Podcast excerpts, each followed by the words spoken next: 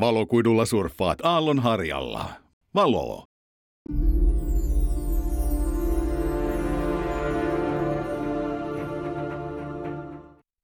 One Night in Bangkok makes a hard man humble.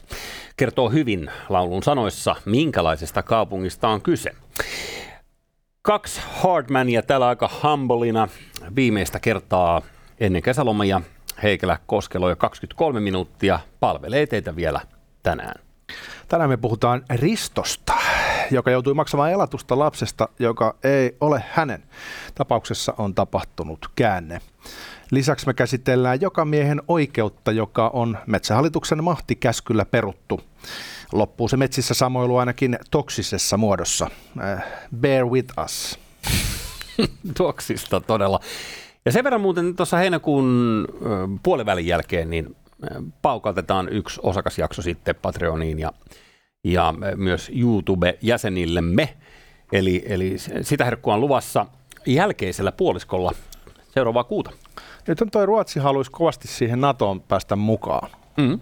mutta Turkki ei oikein myöntynyt, eikä tietenkään Unkarikaan, mutta jotenkin Erdogani on niin kuin ärsyttänyt Ruotsissa erinäiset asiat.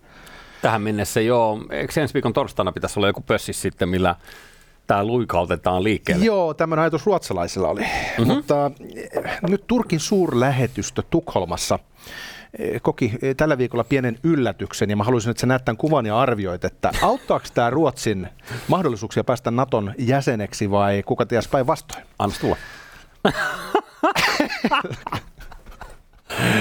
Okei. Okay. Tässä on siis äh, turkey, eli kalkkuna, äh, jonka suolistoon tunkeutuu äh, herra Viiksineen vähän Erdoganin näköinen jätkä siinä pistelee menemään. Varmaan kloakkireikää käyttää penetraatiopisteenä. Taidokkaan näköisesti siinä eh, on rakennettu tällainen lautta, joka kelluu eh, Turkin suurlähetystön edustalla ja varmasti järjestää.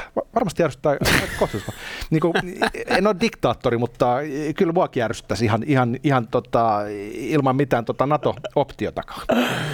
Pisteet, josta on Ruotsin vasemmiston junailemaa, niin, niin pisteet. Tämä on, tämä on erittäin hyvää tällaista julkisuuden hallintaa, jos tavoite on, on välttyä NATO. Mä en tiedä ihan tarkalleen, ketkä tänne tehnyt. Siis liittyy ilmeisesti näihin kurdiaktivisteihin, joita Ruotsissa on jotka itse asiassa niin on, mitkä Turkki on hiertänyt. Mutta itse kyllä ehkä, jos olisi resursseja, niin heittäisi bensaa liekkeihin tuolta Venäjän suunnaltakin. Et jos haluaisi estää, ettei eh, Ruotsista ikinä tule Naton mm. täysjäsentä, niin lisää näitä, lisää näitä. Kyllä tämä on vähän tällaista, siis eh, teekkarit ei ole näin härskejä, vaikka jäyniä tekevätkin, niin, niin tässä on sellaista luovaa otetta kyllä. Kyllä, täytyy arvostaa, täytyy mm. arvostaa. Joo, hei, jos mä saan jatkaa vähän ehkä yhtä provokatiivisella linjalla, näyttää sulle pienen pätkän tässä, tota, mikä tuli eteen, niin tässä on siis tilanne, mä kerron sen verran tästä videosta pohjalla, että, että tässä on tilanne se, että on, on pieni lapsi, jolle on ostettu lahja. Ja se menee sitten about ja näin. Kuulostaa ihan viattomalta. Mikä, mikä helvetti tämä on? Toivoin Minecraftia, hän on saanut Minecraffin. Pieni lapsi on saanut Hitlerin tulikiven katkunsa muistamatta. Joo, näin. Joo, joskus Ei. voi kuulla väärin. Minecraft, Minecraft, joo. Joo. joo Voisi sattua itsellekin. Ei liity siis mitenkään joo. mihinkään, mutta tuli nyt vaan eteen. typerää, typerää pilaa. Mutta kaikki tyyny. Joo, se sopii tähän olemaan oikein hyvin. Mm-hmm. Tuota, seurasitko tätä Riston tapausta?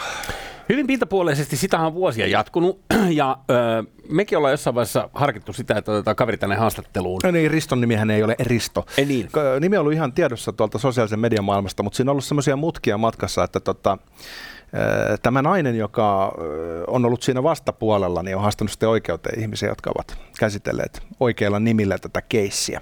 Ja muistaaks mä nyt oikein, että siis Risto oli naisen kanssa naimisissa, avioliitossa, ja sitten syntyi lapsi, joka ei ole Riston DNA-testin perusteella on, on sanottu, että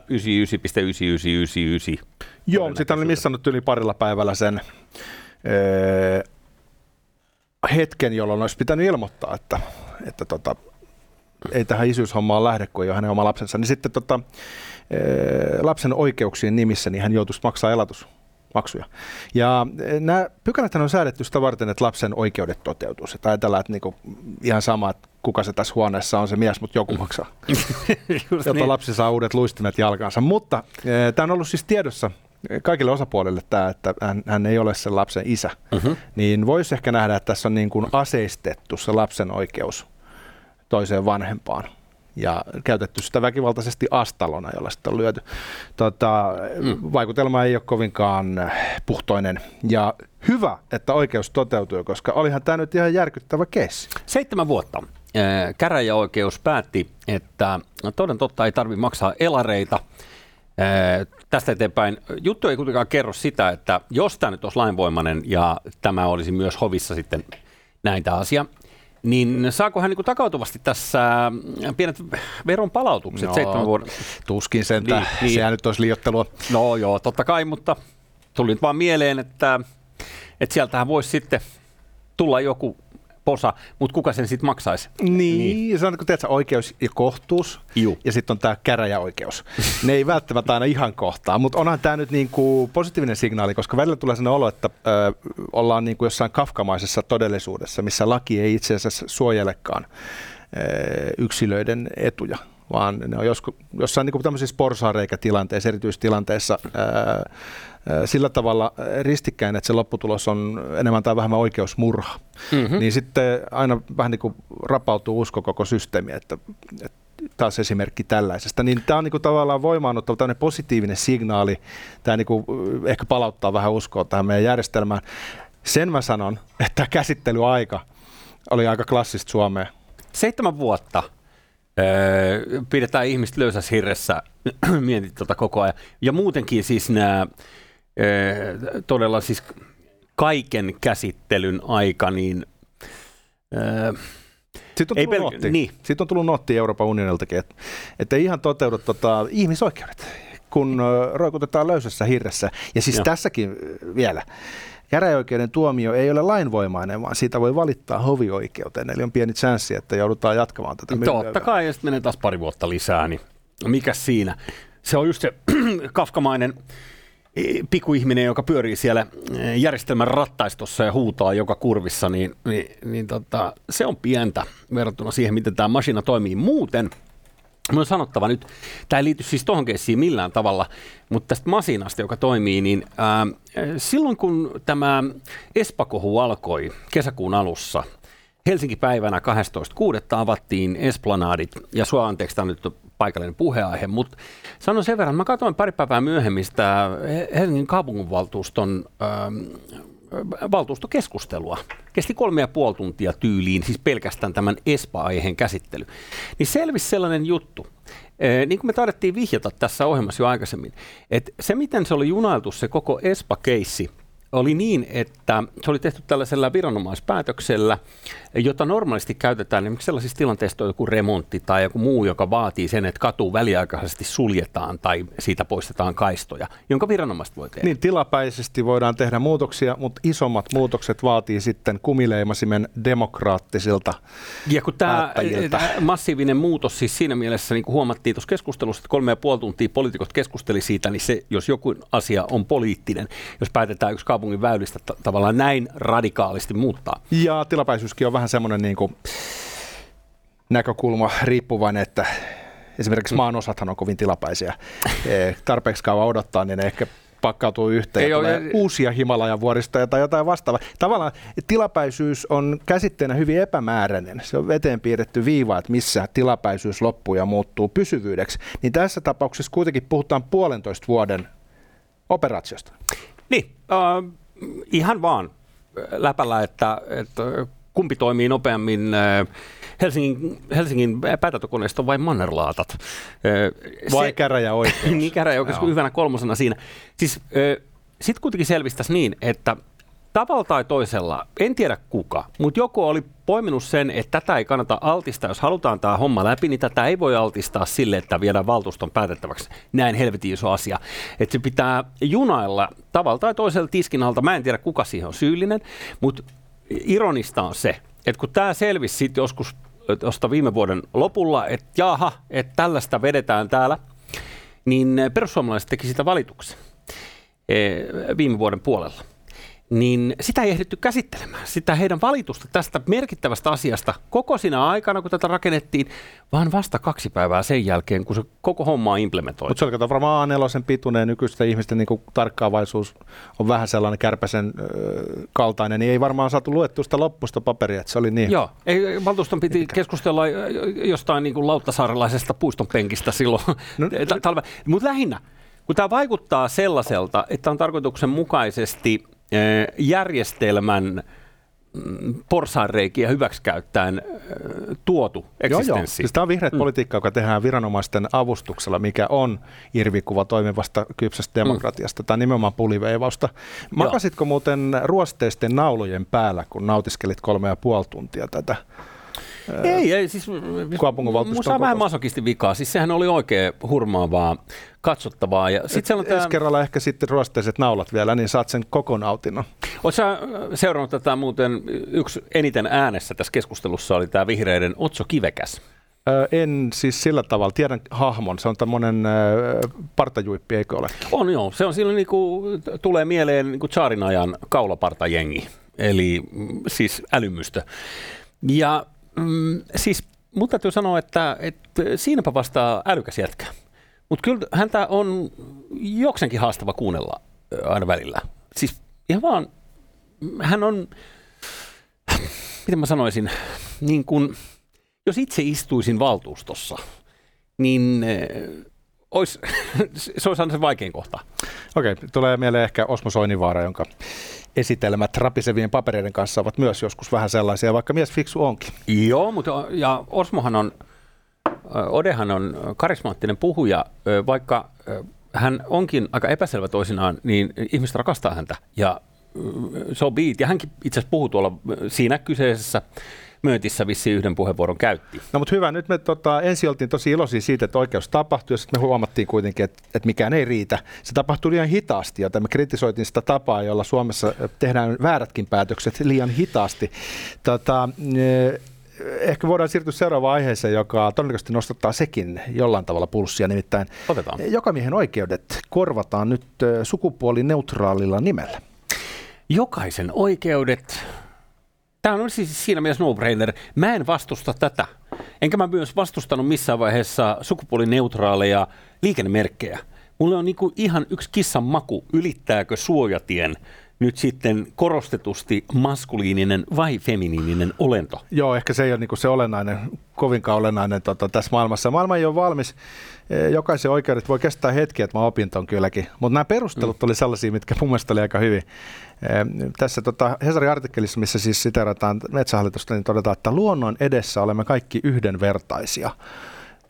Mä jäin sitä miettimään, että mitä se niin tarkoittaa se yhdenvertaisuus, kun tuo luonto tuppaa olemaan aika random ja sitä kautta aika julma, että se kuka joutuu suurpedon kitaan, niin yleisesti ottaen ei valita millään tasa-arvoperusteella, vaan joku vaan joutuu kärsimään, että kenet anakonda syö, niin Kyllä. Eh, se ei ole sillä tavalla niin kuin hirveän niin kuin yhdenvertaista, vaan joidenkin elämät loppuu tosi aikaisin ja jotkut elää tosi vanhoiksi, eikä siihen perust, niin ole mitään semmoista perustetta, että hyvät ihmiset elää pitkään. Mä luulen, että tämä on pöllitty suoraan KDn manuaalista. Siinä on vain sana luoja muutettu muotoon luonto. Siis yleensä ihmiset kuolee sairauksiin. Ja ne on kaikki luonnon aiheuttamia. Siis eh, luontohan ei tässä nyt ole mikään hyvistä tässä yhtälössä, mutta ehkä, ehkä silloin kun puhutaan metsissä samoilusta ja puolukoiden poimimisesta, niin voidaan äh, tukeutua tällaiseen äh, russolaiseen narratiiviin, missä suhtaudutaan romanttisesti siihen luontoon ei muuta kuin sienestämään ja poimimaan kaikenlaisia marjoja siis ja sienestää nimenomaan sillä tavalla, että ei hajuakaan mitä sieniä poimii ja mitä syö. Niin siis jos Suomen luonnossa aiot noin niin kuin tapaturmaisesti itsesi teloa tai niin kuin vahingossa, niin vaihtoehdot ovat aika vähissä. Meillä kun ei ole niin kuin joka kulman takana myrkkyhämähäkkiä tai jotain liskoa, joka baittaa sua, niin – niin tota, se menee aika tylsäksi. Kyykäärme, sekä ei kai niinku tapa hirveän useasti, joku ampiaisparvi, ehkä karhu, susi, joo. erittäin harvinainen. Joo, joo. Mutta mm, tuossa ne alkaa olemaan sitten ne. No tietysti jos niinku tuollaiseen avolouhokseen heittäytyy benchiä tai ilman köyttä, niin se on tietysti. No sekin on luonnon vika. Mm-hmm. Jos ei luonnon, niin yhteiskunnan.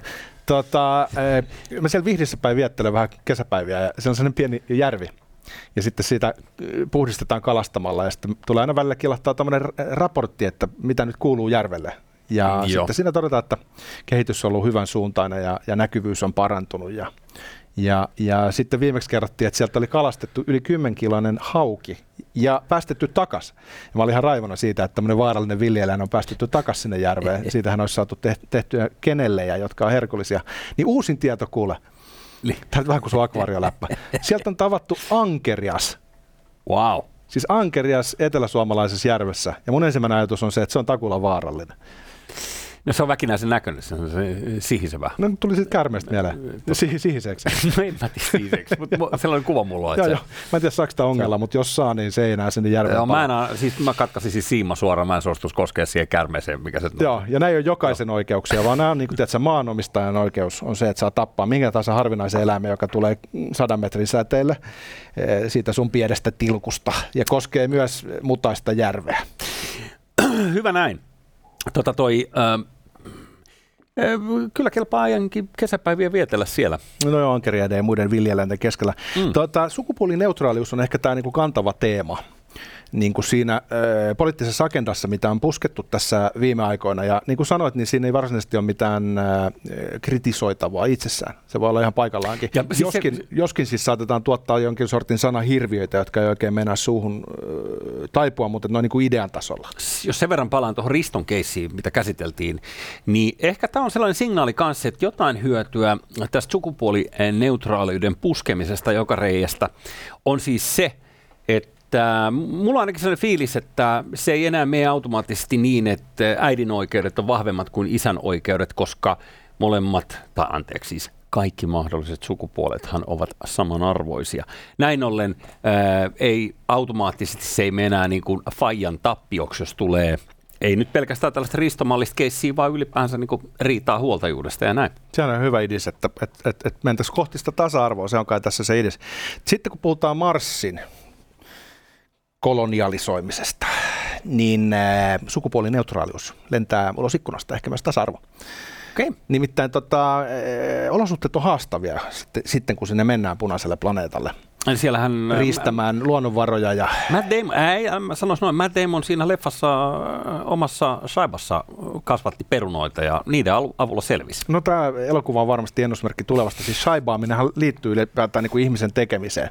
Mm. niin tota, e, toi Hesarin tiedesivut kirjoitti tuossa taannoin mielenkiintoisen uutisen siitä, että Marsin kannattaa ehdottomasti lähettää naisporukka koska Jaha. aineenvaihdunnan näkökulmasta tämä sukupuoliero tarjoaa miljoona säästöjä.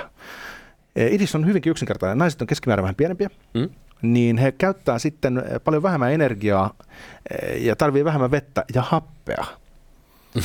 Eli ei kannata lähettää mitään kauhean isokokoisia ihmisiä, vaan ehkä niinku tavallaan vähän pienempi kokoisia ihmisiä, koska ne tiedätkö, tuottaa vähemmän shaibaa, joo, kuluttaa joo, vähemmän happea ja se on kuitenkin yhteistä happea, jota ne kuluttaa. Niin. Just niin, ja, ja jos sä nyt lähetät niin kuin nipun manspreadaajia sinne, niin, niin tota, kaikki ymmärtää sen, että ne vaatii tilaa. Ihan jo pelkästään siis oman tuota, postyyrinsä takia. Se, se ei ole pelkästään pituuskysymys, vaan äh, tässä todetaan, että kun verrataan naisia saman pituisiin miehiin, niin naiset pärjäävät 5-29 prosenttia pienemmällä energian, veden ja hapen määrällä. Mm. Äh, johtuisiko se siitä, että pituus ei aina korreloi painon kanssa, etenkin kun puhutaan miehistä ja naisista, niin miehet tuppaa olemaan isompi kokoisia. Klassinen, äh, klassinen juttuhan on tässä se, että pitäisi lähettää niin kuin yksi mies Ihan vaan, koska jos naisia on, ne on niin perinteisesti yhdessä paikassa hirveän pitkään pelkästään naisia, niin tämä nyt on tällaista stereotypiaa, mutta aika usein siinä työilmapiiri alkaa kärsiä. Joo, no miehillä sitten vankiloissa ei tapahdu mitään. Puhko ei koskaan heilu ja näin edelleen. Joo. Ehkä tässä pitäisi tietysti lähettää lyhytkasvuisia ihmisiä, se olisi ehkä se oikea ratkaisu. Hmm? Lapsia ei viitti lähettää, kun ne kuitenkin sössii se homma, kun eivät ole kovin fiksuja noin Joo, niin sä puhut niinku, äh, nero, kääpiöneroista, niinkö? No joo, kääpiö-sana aikaa ei saa käyttää, mutta se olisi niinku mun ehdotus kuitenkin. No. Niinku, avaruusraketti vaan täyteen ja sitten kohti punaista planeettaa. Joo, sehän on väkinäinen juttu, kun siellä ei ole tota, sitä paluulippua ei ole, niin se menee kyllä sen verran synkäksi, että että itse en, en ihan ekojen joukossa ole lähössä. Toi on muuten huvittava toi ensimmäinen avaruuslento, siis Juri Gagarin. Mm. niin tota, siinäkin oli monta sataa ehdokasta. Ihan vaikka puhutaan Neuvostoliitosta, missä nyt yleensä ei välttämättä saa valita, mitä duunia tekee, niin lentäjien parista sitten valittiin kaikkein pätevimmät yksilöt, mikä jännästi ei ollut kovin tasa-arvosta, mutta, mutta kuitenkin valittiin paras tyyppi, paitsi että ei ilmeisesti valittu. Oli kaksi tasavahvaa ehdokasta, josta toinen oli Juri Gagarin, joka sitten oli ensimmäinen mies avaruudessa. Oli toinen kaveri, jolla oli ikävä keskiluokkainen tausta. Juri Gagarin tuli sitten työväestä, hän oli niin proletariaatin edustaja, niin valittiin sitten poliittisin tarkoituksin sankari, joka toimii paremmin nimenomaan tämmöisenä bolsevikki-ikonina. Niin näin, näin sanoi historia tuosta, tuosta lennosta. Eikä mikään ihme, koko avaruussekoilu 60-luvulla oli äh, mitä suurimmassa määrin tätä äh, kylmän sodan näyttämöä ja, ja kommunismi vastaan kapitalismi äh, niin kuin osa yksi. Ja äh, sen verran sanon vaan, kun ne lähetti sen koiran, sen laikan sinne, niin äh, mun mielestä se ei ollut niin kuin missään nimessä eka koira, mikä raketti on tungettu, vaan, vaan niitä lähti aika paljon ja grilla silmassa. Joo, eli, eli laikakaan ei tullut elävänä takaisin. Ei, se, ei tullutkaan. Ikävä yksityiskohta. Niin, lähinnä se, että, että nyt me tiedetään tosiaan historiasta, että Juri Gagarin, oliko vuonna 1961, kun tota, lensi ympäri maailman niin avaruudessa, niin, niin tota, että kuinka monta koelentäjää ennen sitä lähti mutta niistä ei vaan pantu pressitiedotetta ulos, koska todettiin, että no niin. Joo, ja senkin jälkeen vapaaehtoisia riittää. Siis ihmiset on sellaisia, että ne sanoo, että no joo, kyllä mä voisin tuohon Marssilentoon lähteä. Kai sä ymmärrät, että paluulippu ei ole. Todennäköisesti kuolette sinne aika tuskallisella tavalla. Tota, hukutte omaan paskaan ja happi loppuu, tai sitten se räjähtää. Joo, joo mä, mä oon ihan messissä. Joo, joo, ei mitään. Sign me in. Pistäkää, me, mihin, mihin mä allekirjoitan? Joo, mihin me oltiinkaan menossa? Ai niin, Marssi. No joo, hyvä on. Toi on ehkä ihmiskunnassa niin kuin mm. hienoin puoli. Se huonoin puoli on se, että tota, e- ei paljon piitata laikakoiran hengestä, tai kun saadaan eh, vihdissä mato-ongella ankerias, niin se on saman tien, saman tien eh, uudistettava tämä eh, luonnon pyramidia. Joo. Lunastettava paikka. Mä mä oon samaa mieltä.